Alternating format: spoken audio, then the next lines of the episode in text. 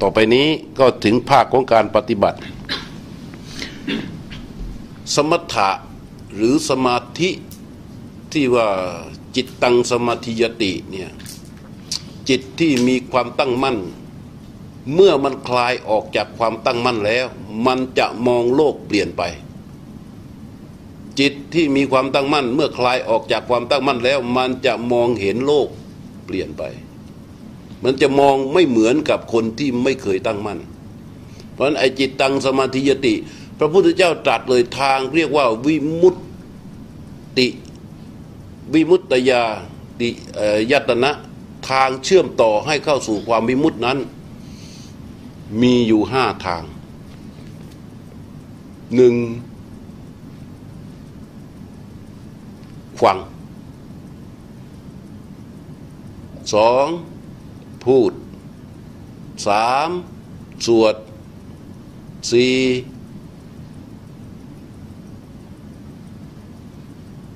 คิดห้าทำสมาธิ ฟังก็คือเมื่อพระพุทธเจ้าหรือเมื่อพระภิกษุผู้ทรง ทรงธรรม แสดงธรรม บรรยายธรรม ผู้ใดได้ฟัง ฟังแล้วเกิดแจ้งอัดในแจ้งในอัดชัดในธรรม แล้วเกิดความปราโมทเพราะความแจ้งในอัดชัดในธรรม ความปราโมทที่เกิดเมื่อเกิดความประโมทก็เกิดปิติ เมื่อเกิดปิติก็เกิดกายสงบกายสงบก็เกิดความสุข เพราะความสุขนั่นแหละจึงทำให้สู่ความตั้งมั่นแค่ความตั้งมั่นนะเนี่ย ฟัง ทีนี้พูดพระพุทธเจ้าก็ไม่ได้เทศ พระอื่นก็ไม่ได้เทศ ใครไม่ได้มาบรรยายเลย แต่ผู้นั้นได้พูดได้อธิบายธรรมะตามที่ตนเคยเรียนตามที่ตนเคยได้ยินมาแล้ว ให้ผู้อื่นฟังในขณะที่อธิบาย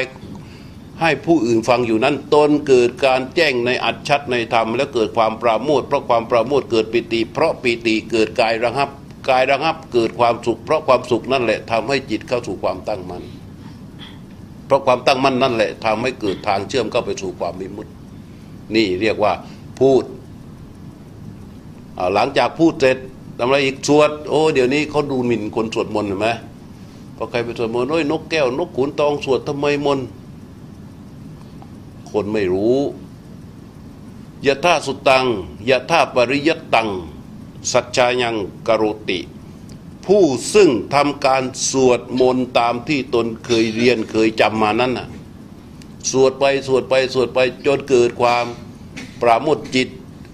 จิตแจ้งในอัจชัดในธรรมและเกิดความปราโมทนี่คือปิติอ่อนๆ แต่คนที่เคยทำสมถะแรงๆก็จะรู้ปิติอ่อนๆเราเรียกว่าความปราโมทยังไม่เข้าสู่ชั้นของปิติ แค่ปิติอ่อนๆเรียกว่าปราโมท เกิดความปราโมทแล้วมันก็เกิดปิติพอจิตมีปิติพอปิติดับไปกายจะเกิดความสงบเรียกว่ากายระงับ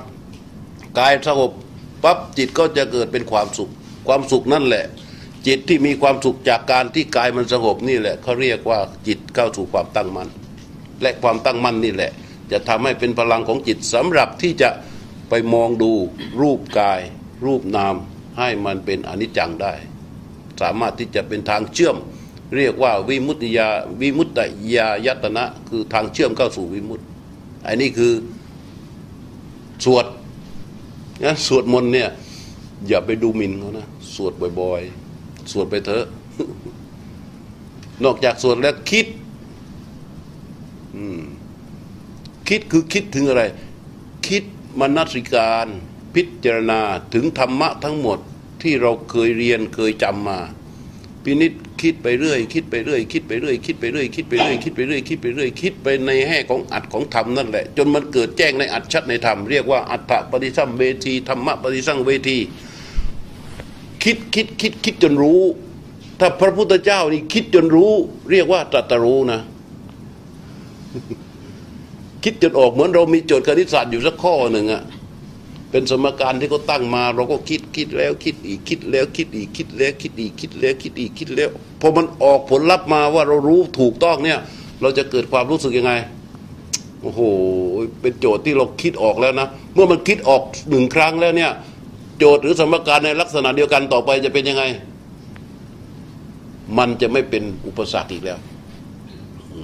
เหมือนกัน คิดจนรู้ คิดจนแจ้งอัดชัดธรรม เรียกว่ามนสิการ หรือเราเคยได้ยินศัพท์บาลีที่พระพูดกันว่าโยนิโสมนสิการ คือตรีตรอง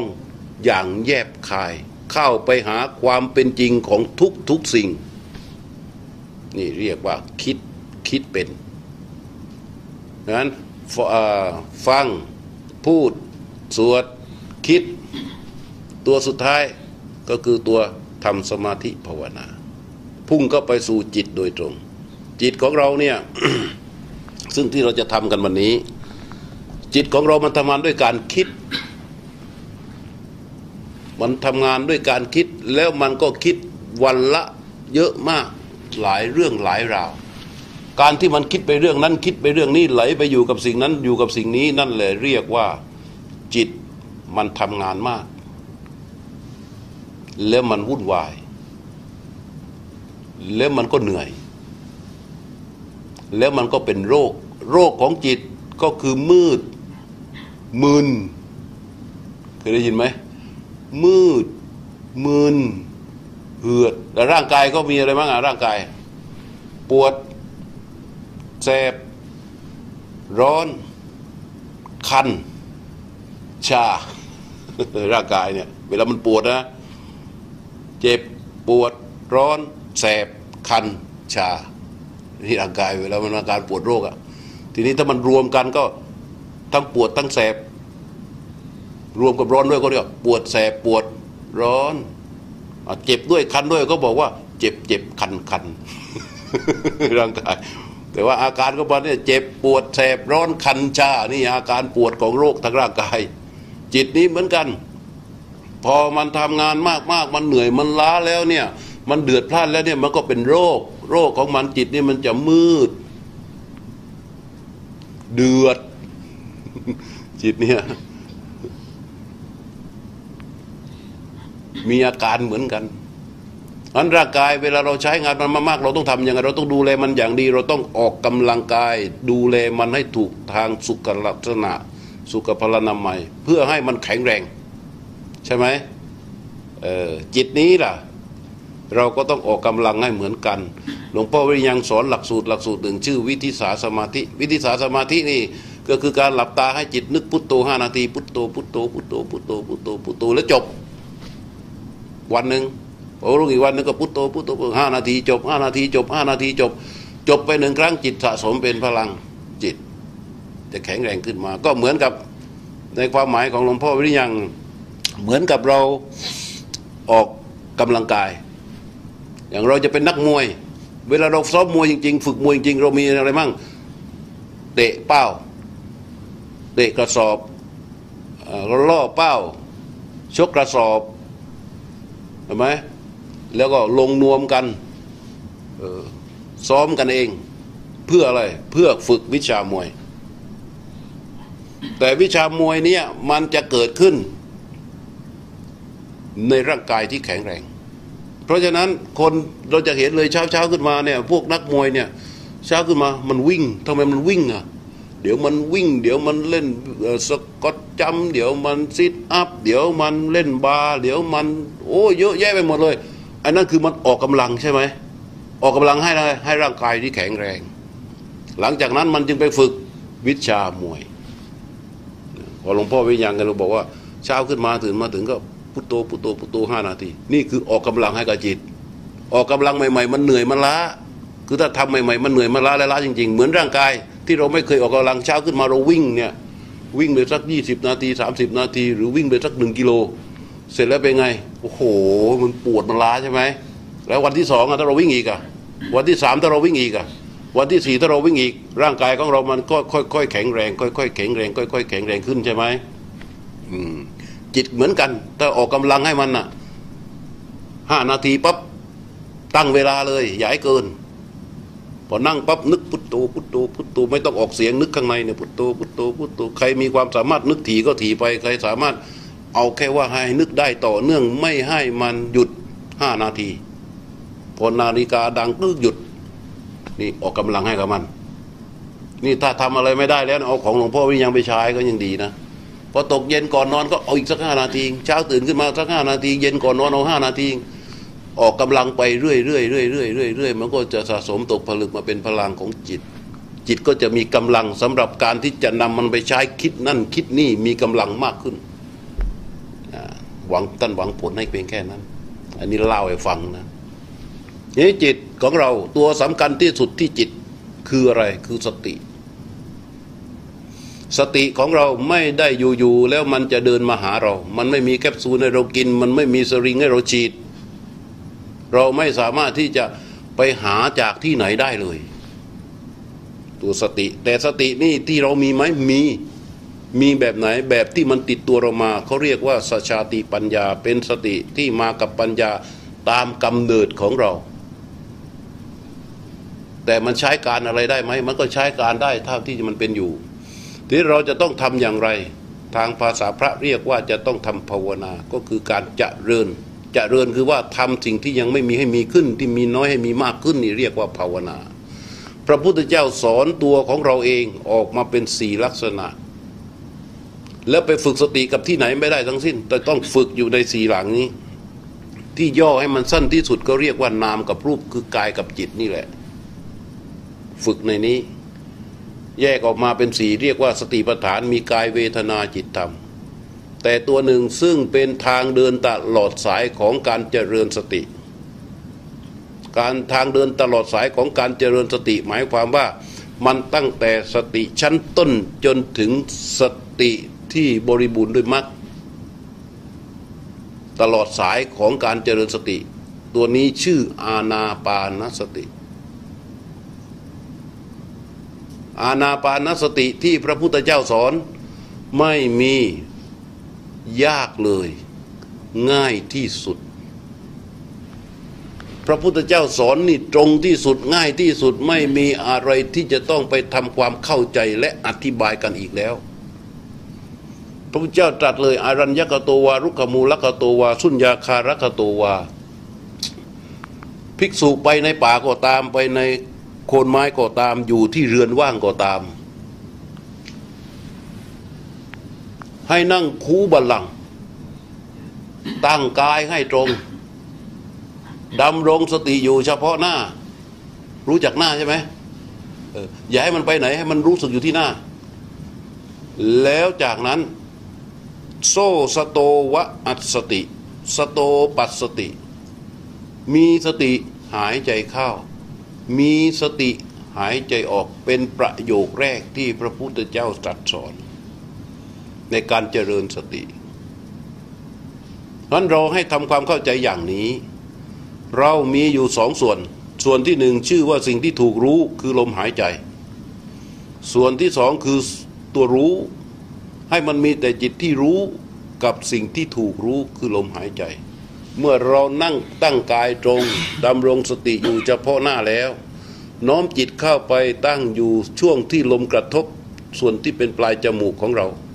ไม่ต้องวิ่งตามลมเข้า ไม่ต้องวิ่งตามลมออก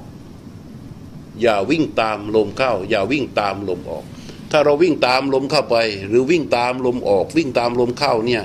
มันจะทำให้จิตของเราไปแช่อยู่กับลม แช่อยู่กับลมไม่ได้รู้ลม มันเหมือนกับคนที่ยืนอยู่บนฝั่ง แล้วก็มองขี้โคลน กับคนที่กระโดดลงไปแช่อยู่ในกองขี้โคลน มันไม่เหมือนกัน ขี้โคลนมันเป็นเป็นแค่สิ่งที่ถูกดู ไม่ใช่ถูกแช่ ลมหายใจเป็นเพียงแค่สิ่งที่ถูกรู้ ไม่ใช่สิ่งที่เราจะต้องไปแช่อยู่กับมัน เพราะฉะนั้นเราจะไม่วิ่งตามลมหายใจที่ไหลเข้า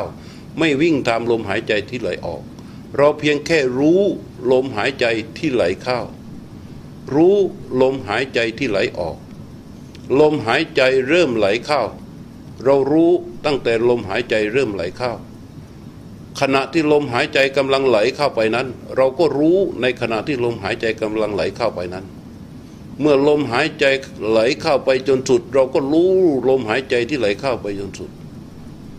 ลมหายใจเริ่มไหลออก เราก็รู้ลมหายใจที่เริ่มไหลออก ในขณะที่ลมหายใจเริ่มไหลออก เราก็รู้ในขณะที่มันเริ่มไหล เมื่อมันไหลจนสุด เราก็รู้ลมหายใจที่มันไหลจนสุด ในการไหลหายใจออก ลมหายใจเข้าและลมหายใจออก เรารู้ในการไหลเข้าไหลออกของลมหายใจอย่างนี้ ตั้งแต่ต้นที่มันไหลจนสุดการไหลของลม รู้อย่างนี้แหละ เรียกว่าการเจริญอาณาปานสติ ลมหายใจมันจะไหลเข้าไปยาว เราก็รู้ว่าลมยาว ลมหายใจมันไหลออกมายาว เราก็รู้ว่าลมหายใจมันออกมายาว ลมหายใจมันเข้าไปสั้น เราก็รู้ว่าลมหายใจที่เข้าไปมันสั้น เราลมหายใจมันออกสั้น เราก็รู้ว่าลมหายใจที่ไหลออกสั้น รู้สั้นและรู้ยาวทั้งเข้าและทั้งออกเพียงเพียงแต่ว่าเราไม่ต้องไปท่องไปกำหนด หรือว่าไปบังคับลมหายใจของเราให้มันยาวหรือให้มันสั้น เพียงแค่ให้ลมหายใจมันไหลเข้าอย่างธรรมชาติของมัน ให้ลมหายใจมันไหลออกอย่างธรรมชาติของมัน แล้วก็รู้แล้วเราก็รู้ในลมที่มันไหลเข้าไหลออกอย่างธรรมชาตินั้น ทั้งลมหายใจที่ไหลเข้า ทั้งลมหายใจที่ไหลออกอย่างนี้ จิตที่รู้ลมหายใจที่ไหลเข้า จิตที่รู้ลมหายใจที่ไหลออก ตัวรู้นั้นเมื่อทำอย่างต่อเนื่อง ถ้าหากว่ามันรู้ลมหายใจที่ไหลเข้าไปหนึ่งครั้ง จิตก็จะมีสติหนึ่งครั้ง รู้รู้ลมหายใจออกหนึ่งครั้ง จิตก็จะมีสติตั้งขึ้นหนึ่งครั้ง ถ้ารู้ลมหายใจเข้าลมหายใจออกหนึ่งคู่ จิตก็มีสติหนึ่งคู่ของการหายใจ ถ้ารู้สองคู่ก็จิตก็มีสติสองคู่ของการหายใจ ถ้าจิตที่รู้การไหลเข้าไหลออกของลมหายใจต่อเนื่องไปนานๆนานๆนานๆเกิดได้ยินเสียงอะไร หรือจิตหลุดออกไปคิดเรื่องอะไร ในขณะที่รู้ลมหายใจนั้น ให้นำจิตกลับมารู้ลมหายใจเสีย การที่จิตหลุดออกไปคิดในขณะที่รู้ลมหายใจเป็นเรื่องธรรมดาของจิต เพราะการคิดเป็นการทำงานของจิต เราสะสมปล่อยจิตของเรา ให้มันคิดโน่นคิดนี่ จนเป็นธรรมชาติของมันไปแล้ว เพราะฉะนั้นในขณะที่เราไม่ให้มันไปคิดอย่างอื่น เราให้มันมารู้ลมหายใจ มันเป็นธรรมดาที่จิตของเราจะต้องไหลออกไปคิด ต้องไหลออกไปข้างนอก เพียงแต่ว่าขณะนี้เราจะเริญสติด้วยอานาปานาสติ คือน้อมจิตเข้ามารู้การไหลเข้าไหลออกของลมหายใจ เพราะฉะนั้นในห่วงเวลาที่เรากำลังรู้ลมหายใจ ถ้าจิตของเราไหลออกไป เราอย่าไปปรุงไปแช่ไปแต่งมันในสิ่งที่มันไหล เช่นจิตไหลออกไปคิดถึงบ้าน ว่าขณะนี้เวลานี้ด้ยานยามปกติ เราอยู่ที่บ้านทำอะไร เราก็ไม่ต้องไปปรุงแต่งต่อเติมในสิ่งที่มันไหลออกไปคิด เพียงแค่เรารู้ว่ามันไหลออกไปคิด ก็นำมันกลับมารู้ลมหายใจ มันไหลออกไปคิด แล้วนำมันกลับมารู้ลมหายใจ การที่จิตไหลออกไปคิด และเรานำจิตนั้นกลับมารู้ลมหายใจ นี่เรียกว่าการฝึกถ้าถามว่าอะไรคือการฝึกนี่แหละคือการฝึก เพราะการไหลออกไปคิดเป็นธรรมดาของจิต แต่การนำจิตที่ไหลออกไปคิด มารู้ลมหายใจนี่คือการฝึกในการเจริญสติ ถ้าหากว่ามันไหลออกไปคิดเรานำมันกลับมารู้ลมหายใจ ไหลออกไปคิดนำมันกลับมารู้ลมหายใจอย่างนี้ต่อไปเรื่อยๆบ่อย ๆ เข้าบ่อย ๆ เข้า จิตก็จะรู้ในการไหล จิตรู้ก็จะการรู้การไหลออกไปคิดของจิต เมื่อจิตรู้การไหลออกไปคิดของจิต ในขณะที่จิตรู้ลมหายใจ เมื่อจิต แข็งแรงขึ้น จิตก็จะรู้การไหลออกไปคิด จิตที่รู้การไหลออกไปคิดนั่นแหละ เห็นการคิดของจิต การเห็นการคิดของจิตในขณะที่จิตรู้ลมหายใจ เราก็จะเห็นการดับของการคิด เราก็จะเห็นความคิดดับขึ้นในขณะที่รู้ลมหายใจ อันนี้เป็นชั้นที่สองแต่ในขั้นแรกนี้ให้เรารู้ลมหายใจอย่างเดียว ในเบื้องต้นสำหรับผู้ที่ถนัดหรือชำนาญ ชินกับเรื่องของพุทโธ อย่าเพิ่งใช้ แยกตัวรู้กับสิ่งที่ถูกรู้ให้มันชัดเจนก่อน หายใจเข้าก็รู้ หายใจออกก็รู้ ให้รู้เป็นใหญ่ ให้รู้เป็นใหญ่ ให้ลมหายใจเป็นสิ่งที่ถูกรู้ ไว้เป็นเบื้องต้นก่อน หายใจเข้าก็รู้ หายใจออกก็รู้ ไม่ต้องวิ่งตามลมหายใจเข้าไป วางจิตไว้ตรงช่องจมูก จุดที่ลมหายใจกระทบ เฝ้าจ้องดูรู้อยู่ตรงนั้น ถ้าหากว่าจิตไหลออกไปคิด ไม่ต้องไปทำอะไรมาก ไม่ต้องไปกังวล ไม่ต้องไปอึดอัด ไม่ต้องไปกดดันตนเอง ว่าทำไมเดี๋ยวมันคิดรุ่น เดี๋ยวมันคิดนี่ มันไม่สงบเลย ไม่ต้องทำอย่างนั้น อย่าไปใส่ใจเรื่องนั้น เพียงแค่ทำหน้าที่ว่า รู้ลมหายใจที่ไหลเข้ารู้ลมหายใจที่ไหลออก เมื่อมันจิตไหลออกไปคิดก็นำนำมันกลับมารู้ลมหายใจแค่นั้นพอ การนำจิตที่ไหลออกมารู้ลมหายใจนั่นคือการฝึก ในเบื้องต้นถ้ามันไหลออกไปกี่ครั้ง เราก็นำมันกลับมา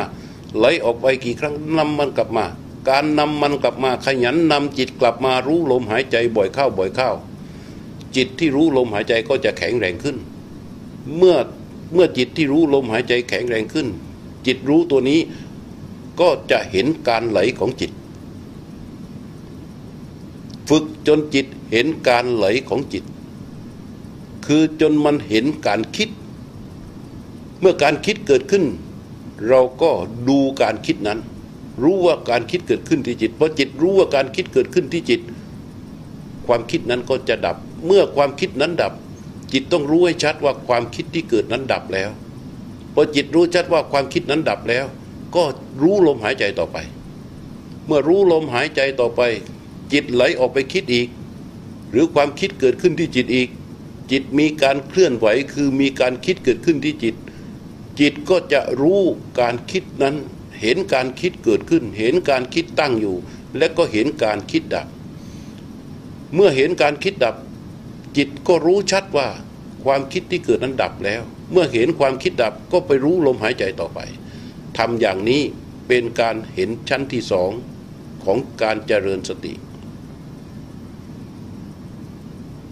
ข้อสำคัญที่สุดเราจะต้องเพียรภาวนา ต้องขยัน ไม่ต้องไปเคร่งเครียดไม่ต้องไปกดดัน อะไรเกิดขึ้นก็แค่รู้เท่านั้น หายใจเข้าก็รู้ หายใจออกก็รู้ ลมหายใจมันเป็นเพียงแค่สิ่งที่ถูกรู้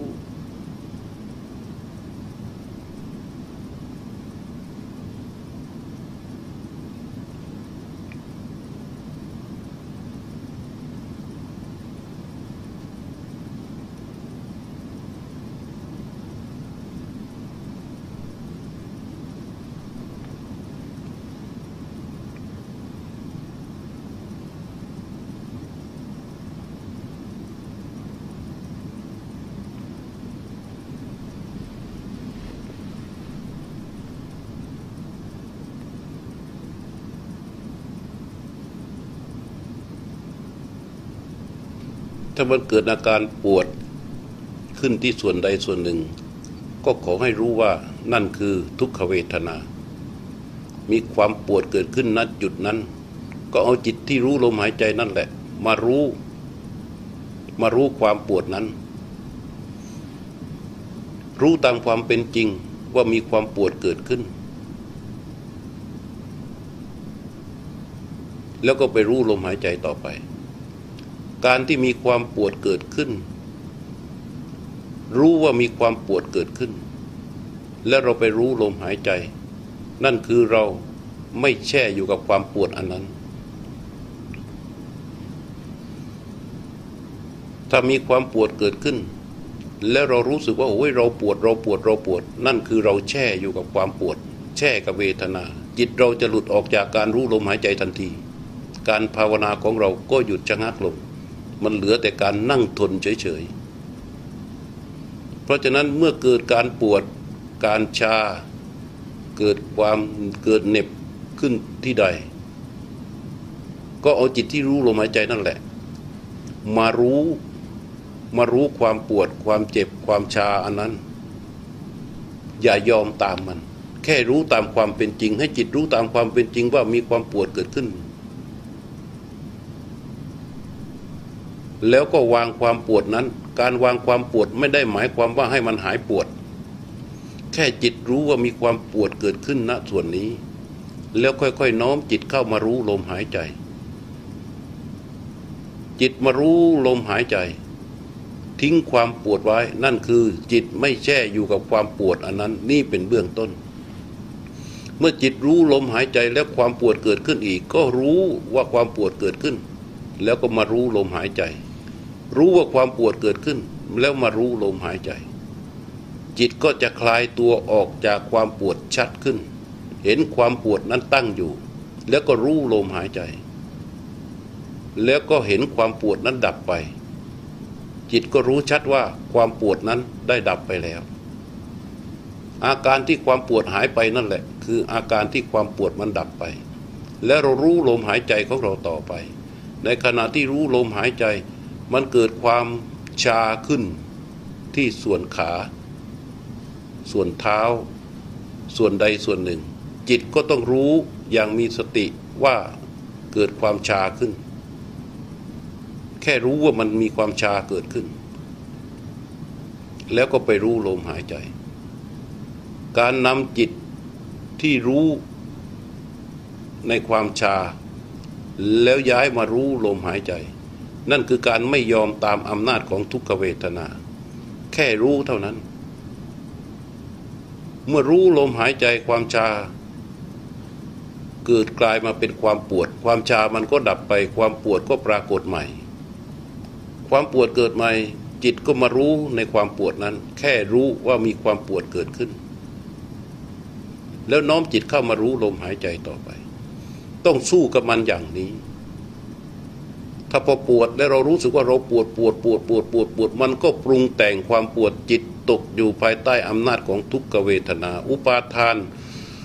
ก็จะเข้ามาทำงาน การภาวนาของเราก็จะหยุดทันที การเจริญอาณาปานสติจิตหลุดออกจากลมหายใจแล้วก็ไปชุ่มแช่อยู่กับทุกขเวทนาส่วนใดส่วนหนึ่ง การนั่งของเราเพียงแค่การนั่งทนเฉยๆไม่ได้ไม่ใช่การนั่งภาวนาอีกต่อไป เพราะฉะนั้นเราจะต้องมีแก่ใจมีสัจจะต่อตัวของเราเองอย่างนี้ แล้วก็รู้ลมหายใจต่อไป เราไม่เอาอะไรเลย เราไม่ประสงค์อะไรทั้งสิ้น เราแค่รู้ลมหายใจที่ไหลเข้า แค่รู้ลมหายใจที่ไหลออก อะไรเกิดขึ้นเราก็แค่รู้แล้วาง อะไรเกิดขึ้นแค่เรารู้แล้วก็วางเราต้องกล้าพอสำหรับที่จะน้อมจิตออกจากทุกขเวทนาส่วนใดส่วนหนึ่งที่เกิดขึ้นที่กาย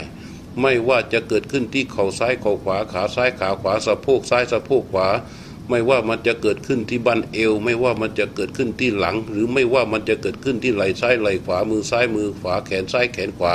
ไม่ว่ามันจะเกิดขึ้นณต้นคอทั้งซ้ายและขวา ไม่ว่ามันจะเกิดขึ้นในส่วนท้ายทอยขึ้นไปจนถึงผนังกลางกระโหลกศีรษะ มันจะเกิดขึ้นในส่วนใดส่วนหนึ่งก็ตาม เราเพียงแค่รู้ว่ามีความปวดเกิดขึ้น เราแค่รู้ว่ามีเวทนาเกิดขึ้น แล้วก็วางกล้าพอสำหรับที่จะโน้มจิตออกจากความปวดอันนั้น เพื่อมารู้ลมหายใจทำอย่างนี้จิตก็ไม่ตกอยู่ภายใต้อำนาจของเวทนา ความเพียรของเราก็จะกล้าแกร่งขึ้น จิตก็จะกล้าที่จะคลายตัวออกจากความ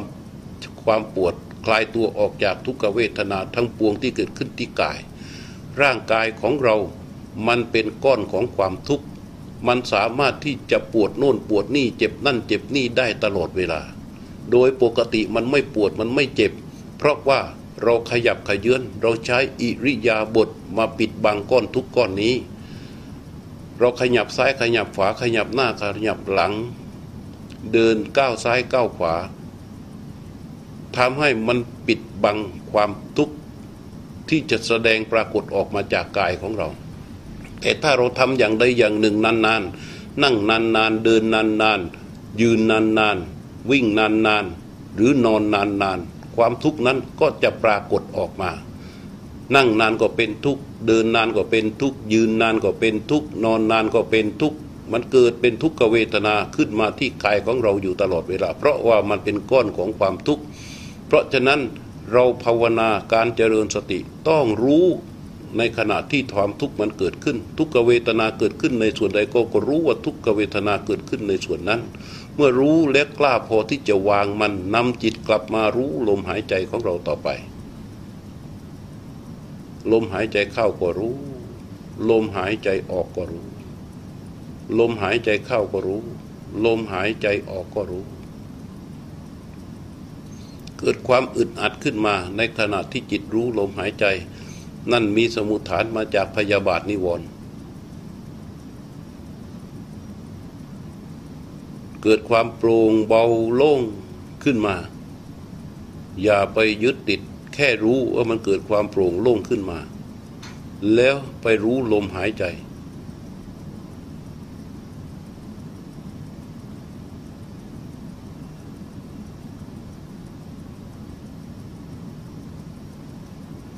ในขณะที่จิตรู้ลมหายใจ เมื่อจิตรู้ลมหายใจ ลมหายใจเป็นสิ่งที่ถูกรู้อย่างชัดเจนของจิต สภาวะอันใดที่เกิดขึ้นในขณะที่จิตรู้ลมหายใจ เราไม่ยึดติดในสภาวะใด ๆ ทั้งสิ้นเราแค่รู้และเห็นมันดับไปเท่านั้น แค่รู้แล้วก็เห็นมันดับไปเท่านั้นแค่รู้และเห็นมันดับไป แล้วเราก็รู้ลมหายใจต่อไป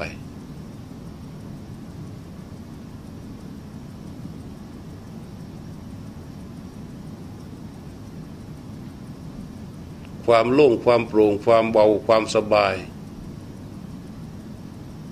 ไม่ใช่สิ่งที่เราต้องการ เราไม่ปรารถนา มันเพียงแค่เส้นทางการรู้ลมหายใจที่จะปรากฏขึ้น ความทุกข์ความเจ็บความปวด ความชา ความโล่งความโปร่งความเบาความสบาย มันเป็นเพียงแค่ สภาวะที่ปรากฏขึ้นในขณะที่เรารู้ลมหายใจเท่านั้น ไม่ใช่สิ่งที่เราจะต้องไปยึดไปติดไปแช่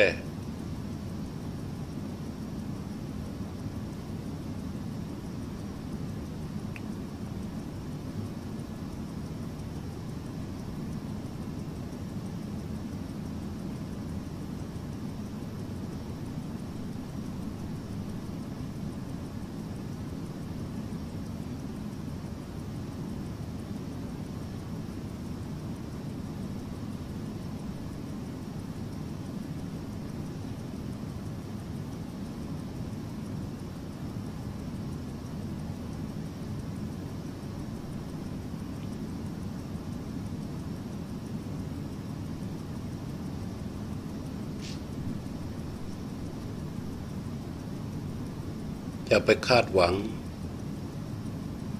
อย่าไปคาดหวังว่าให้จิตนี้เป็นอย่างนั้น อย่าให้จิตนั้นเป็นให้จิตนี้เป็นอย่างโน้น อย่าไปคาดหวังว่าให้สิ่งนั้นเกิดขึ้นกับเรา อย่าไปคาดหวังว่าให้สิ่งนี้เกิดขึ้นกับเรา อย่าไปคาดหวังว่าให้เราเป็นอย่างนั้นอย่างนี้ ขอให้เพียงแค่รู้ลมหายใจที่ไหลเข้า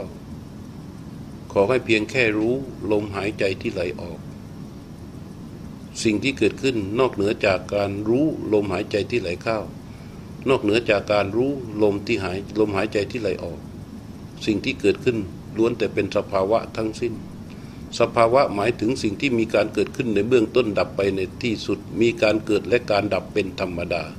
ไม่มีอัตตาไม่มีตัวตนไม่มีสาระอยู่ในสภาวะใด ๆ ทั้งสิ้น สภาวะทั้งหมดที่เกิดขึ้นนั้นเข้าไปถือ สาระไม่ได้ ไปใส่ใจไม่ได้ เพราะมันไม่ใช่ความจริง มันมีความจริงอยู่อย่างเดียวก็คือมันเกิดขึ้นแล้วมันก็ดับไป มันเกิดขึ้นแล้วมันก็ดับไป มันเกิดขึ้นแล้วมันก็ดับไป ทั้งหมดเป็นเช่นนั้นเอง เรารู้ลมหายใจที่ไหลเข้า แล้วก็รู้ลมหายใจที่ไหลออก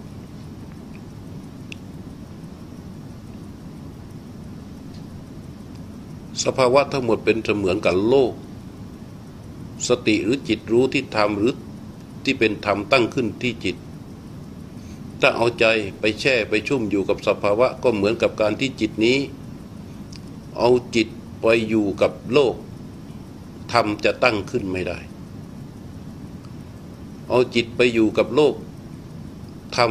จะตั้งขึ้นที่จิตไม่ได้ เมื่อจิตมีธรรมจิตจะฉลาดในโลก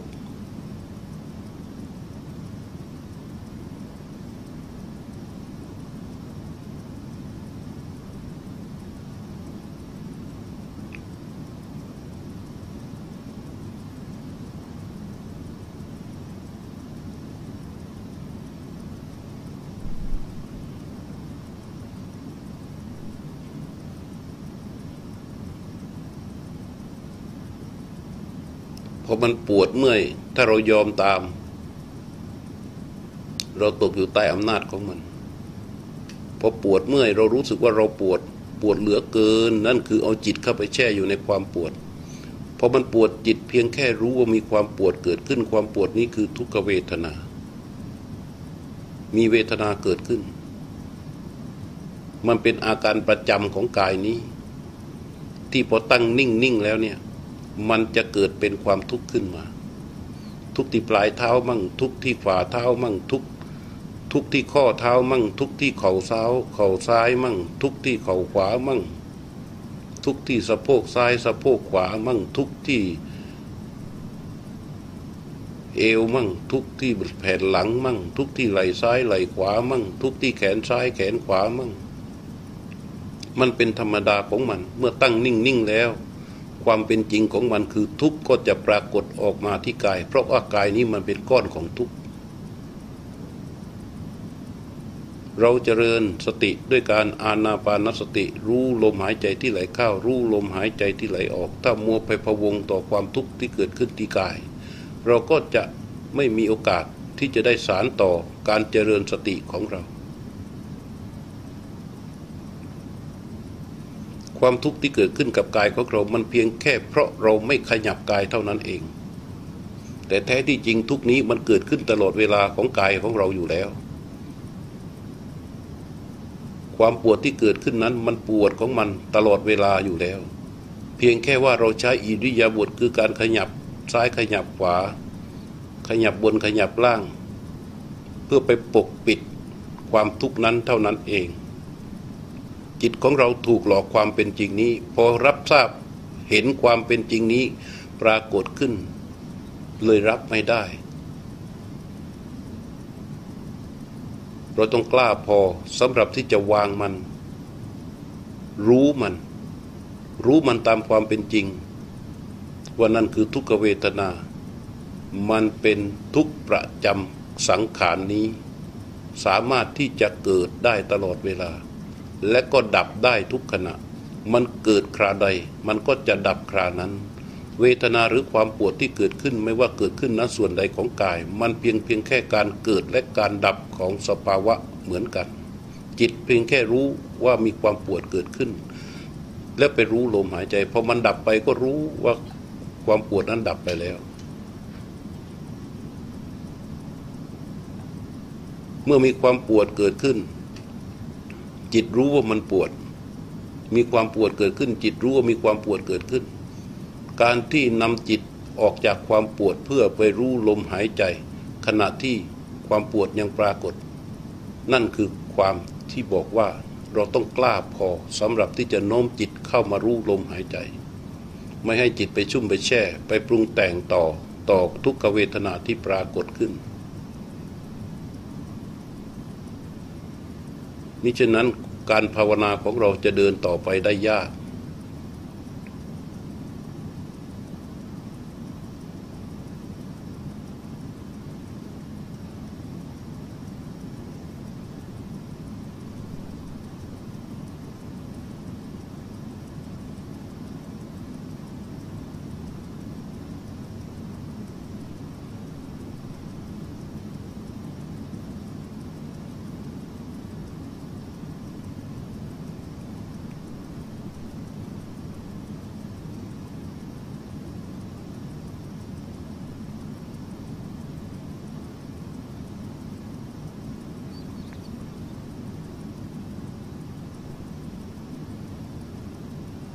หายใจเข้าก็รู้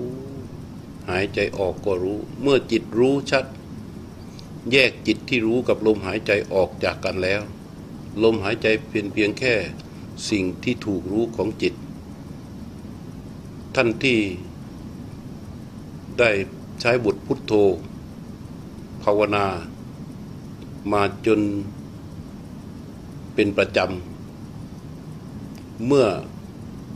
จิตรู้ปรากฏชัด ต่อสิ่งที่ถูกรู้คือลมหายใจ จะเอาพุทโธมาวาง ก็ได้ โดยเมื่อลมหายใจที่ไหลเข้าจิตรู้ลมหายใจที่ไหลเข้า พร้อมกับ ภาวนาว่าพุทธเมื่อลมหายใจไหลออกจิตรู้ในลมหายใจที่ไหลออก พร้อมกับบทภาวนาวัตโธพุทธ จะยาวเท่ากับลมที่หายใจเข้า โทจะยาวเท่ากับลมที่หายใจออก พุทธจะเบา จิตที่รู้ลมหายใจที่ไหลเข้า จะแรง พุทธก็จะเบา จิตที่รู้ลมหายใจที่ไหลออกจะชัด จะแรง โทที่ภาวนาในขณะที่ลมหายใจที่ไหลออกก็จะเบา โธจะเบากว่าจิตรู้ลมหายใจที่ไหลเข้าและไหลออก ถ้าว่าภาวนาไปอย่างนี้ พุทธและโธหรือพุทโธจะเป็นอารมณ์ที่หยาบที่สุดของจิตณขณะนี้ เมื่อเราภาวนาไปเรื่อยๆ พุทธและโธก็จะหายไป ก็จะเหลือแต่จิตที่รู้ลมหายใจที่ไหลเข้า เหลือจิตที่รู้ลมหายใจที่ไหลออกเหมือนเดิม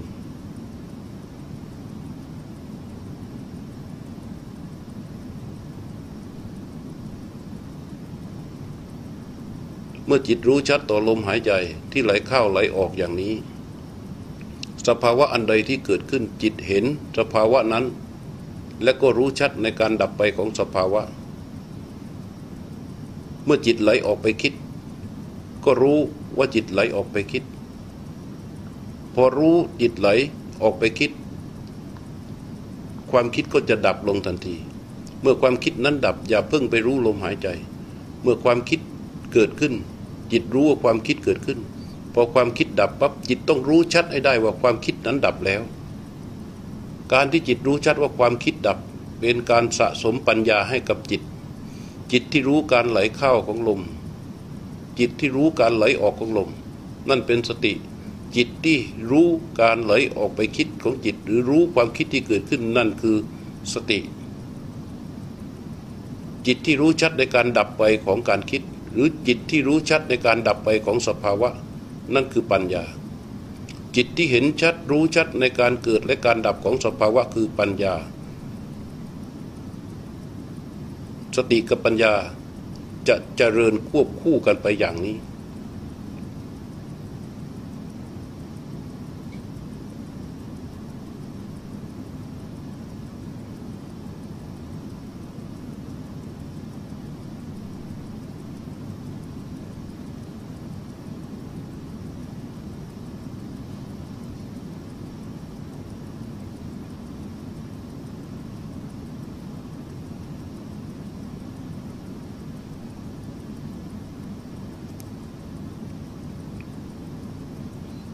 มื่อจิตเห็นความคิด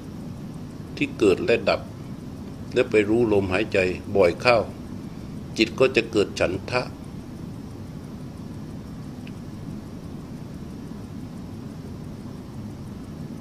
ฉันทะที่เกิดขึ้น จะทำให้จิตมุ่ง เข้าสู่การภาวนา อย่างเต็มรูปแบบ โดยที่ไม่มีการฝืนต่ออะไร อำนาจของฉันทะที่เกิดขึ้นจากการที่จิตเห็นการดับไปของสภาวะอำนาจของฉันทะที่เกิดขึ้นจากการที่จิตเห็นการดับไปของการคิด นั่นจะทำให้จิตมุ่งเข้าสู่การภาวนาอย่างเต็มรูปแบบของจิตณขณะนั้น จะไม่มีการฝืนต่อใด ๆ ทั้งสิ้น จิตจะหลุดพ้นออกจากเงื่อนไขของการเวลา ไม่มีเงื่อนไขใด ๆ มาบังคับจิตได้ เมื่อจิตเกิดฉันทะในการที่จะภาวนา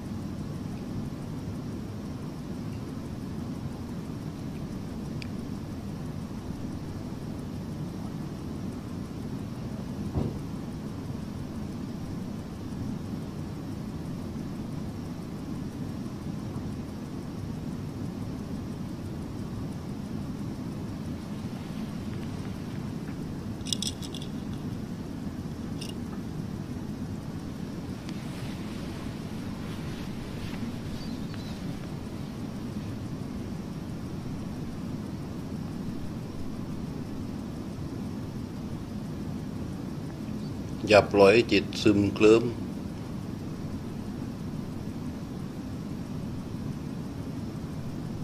ถ้าจิตมันกำลังเคลิ้ม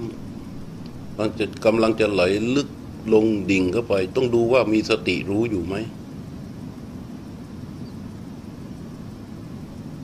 ถ้ามันเคลิ้มแล้วปล่อยความเคลิ้มให้มันไหลลงไปเรื่อยๆ จิตอยู่กับความเคลิ้มที่ไหลลงไป มันก็จะนำเข้าไปสู่ความหลับ อันนี้เป็นโบหะ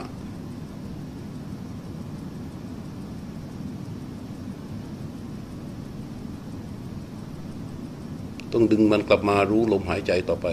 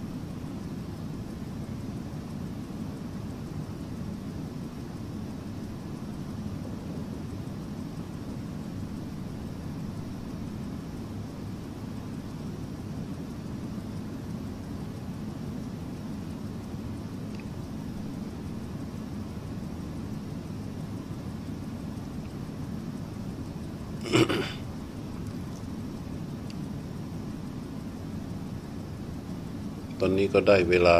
พอสมควร อย่าเพิ่งออกจากสมาธิ รู้ลมหายใจต่อไป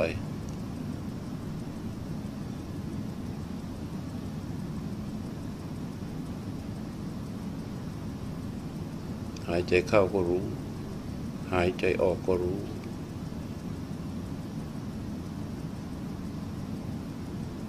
น้อมจิตรู้ เข้ามาอยู่ที่ฝ่ามือข้างฝา ด้วยการขยับปลายนิ้วฝา จิตรู้ก็หลุดออกมาจากลมหายใจ แล้วมาอยู่ที่ปลายนิ้วมือข้างฝา แล้วยกฝ่ามือข้างฝานั้น ช้าๆ ด้วยจิตที่รู้สึกการเคลื่อนไหวของมือ วางไว้บนเข่าข้างขวา จิตรู้สึกขวามือขวาที่แตะตรงเข่าฝา จากนั้นโน้มจิตรู้มาไว้ที่ฝ่ามือข้างซ้าย ด้วยการขยับนิ้ว นิ้วมือข้างซ้าย จิตรู้สึกถึงนิ้วมือที่ขยับ แล้วค่อยๆยกฝ่ามือข้างซ้าย ช้าๆ พร้อมด้วยจิตที่รู้สึกการเคลื่อนไหวของมือข้างซ้าย และเอามือซ้ายไปวางไว้บนเข่าข้างซ้าย ร้อมกับจิตที่รู้สึกการแตะของมือซ้ายด้วยเข่าข้างซ้าย แล้วโน้มจิตเข้ามาอยู่ที่ใบหน้าพอหกหน้าขึ้นนิดหนึ่งพร้อมกับลืมตาออกจากสมาธิ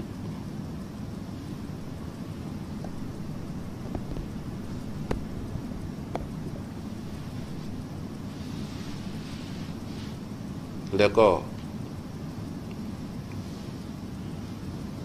ยังคงนิ่งไว้ ยกมือขึ้น มาประดมมือช้าๆนะเพื่อที่จะทำการแผ่เมตตา ในขณะที่จิตเป็นสมาธิ จิตเพิ่งคลายตัวออกจากสมาธิและเราก็แผ่เมตตา การแผ่เมตตาไม่ต้องท่องคำบาลีใด ๆ ทั้งสิ้น น้อมจิตให้ระลึกถึงบุญกุศลทั้งบทของเรา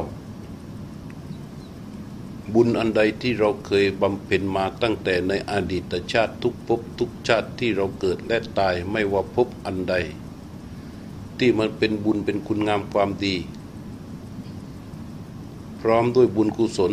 ทุกประการที่เกิดขึ้นจากการกระทำของเราในชาตินี้ ตั้งแต่เราจำความได้มาจนถึงวันนี้ที่เป็นบุญเป็นกุศล ไม่ว่าบุญที่เกิดจากการใส่บาตรบุญที่เกิดจากการถวายทาน บุญที่เกิดจากการสวดมนต์บุญที่เกิดจากการฟังธรรมบุญที่เกิดจากการรับศีล บุญที่เกิดจากการทำความดีทั้งปวง จนกระทั่งถึงบุญที่เกิดขึ้นในวันนี้ คือบุญที่เกิดจากการไหว้พระรัตนตรัย บุญที่เกิดจากการสมาทานศีลห้าบุญที่เกิดจากการฟังธรรมในวันนี้ บุญที่เกิดจากการนั่งสมาธิภาวนา อันก่อให้จิตเกิดความตั้งมั่น ความนิ่งความสงบของจิตที่เกิดขึ้นแต่ละขณะแต่ละขณะล้วนแต่เป็นบุญทั้งสิ้นที่เกิดขึ้นในวันนี้ บุญทั้งปวงทั้งหมดที่กล่าวมาจงรวมเป็นบุญญาณุภาพ เป็นกองบุญอันยิ่งใหญ่ตั้งขึ้นที่ใจของเราแต่ละคน บุญนั้นตั้งขึ้นที่ใจของเราแล้วน้อมบุญนั้น แผ่ออกไปจากจิตของเรามุ่งเข้าไป สู่บุคคลผู้ซึ่งเป็นศัตรูกับเรา ที่เขาไม่ชอบเรา และเรารู้สึกว่าเขาไม่ชอบเรา ที่เขาเอารัดเอาเปรียบเรา ที่เขารังเกียจเราที่เขาโกรธเราที่เขาตั้งตนเป็นข้าศึกศัตรูกับเราที่เรารู้บ้างและเราไม่รู้บ้าง ขอบุญทั้งหมดเหล่านี้แผ่เข้าไปสู่บุคคลเหล่านั้น ขอให้เขาเป็นคนที่มีสุขภาพแข็งแรง ให้เขาเป็นผู้ซึ่งมีความสุข หากเขามีทุกข์ขอให้พ้นทุกข์หากเขามีสุขอยู่แล้วขอให้สุขสุขยิ่งยิ่งขึ้นไป หากเขามีความปรารถนาอันใดที่ยังไม่สมหวังสมปรารถนา ด้วยบุญของเรานี้ขอให้เขาสมหวังเถิด ขอให้เขามีชีวิตอยู่เป็นสุขเป็นสุขเถิด แล้วน้อมจิตของเรา กลับมาจากผู้นั้นตั้งอยู่ที่ใจ บุญอันยิ่งใหญ่ที่ตั้งขึ้นอยู่ที่ใจของเรา น้อมแผ่ออกไปสู่ผู้มีพระคุณของเรา คุณพ่อของเรา คุณแม่ของเรา ถ้าคุณพ่อที่เสียชีวิตแล้ว ไม่ว่าดวงวิญญาณของท่านอยู่นับพบใดภูมิใด ด้วยบุญของเรา อันยิ่งใหญ่ที่ตั้งขึ้นนี้ ขอบุญกุศลเหล่านี้ แผ่เข้าไปสู่ดวงวิญญาณของพ่อเราที่เสียชีวิตแล้ว ให้ท่านอนุโมทนา ให้บุญนี้จงเป็นปัจจัย ให้ท่านได้ทิพยสมบัติในทุกภพทุกภูมิที่ท่านอยู่ และให้บุญนี้เป็นปัจจัยปรุงแต่งท่านจนตราบจะเข้าสู่พระนิพพาน หากคุณพ่อเราคุณแม่เราที่ท่านยังมีชีวิตอยู่ ขอให้บุญนี้ เป็นปัจจัยส่งผลให้ท่านจงมีสุขภาพที่แข็งแรง ถ้าเจ็บป่วยอยู่ ความเจ็บป่วยอันใดที่เกิดขึ้นจากกรรม ด้วยบุญนี้ขอให้เจ้ากรรมนายเวรของท่านจงอนุโมทนาและรับเอาบุญกุศลนี้ กรรมใดที่อยู่ในฐานะเป็นอโหสิได้ ก็ขอให้เป็นอโหสิกรรมกรรมใดที่เวรใดที่อยู่ในฐานะ ซึ่งเป็นอโหสิเวรได้ก็ขอให้เป็นอโหสิเวร แต่ด้วยบุญอันยิ่งใหญ่นี้ขอเป็นปัจจัยส่งผล ให้คุณพ่อคุณแม่ที่ท่านยังมีชีวิตอยู่โน้มจิตโน้มใจของท่านเข้าสู่พระรัตนตรัยเป็นที่พึ่งเถิด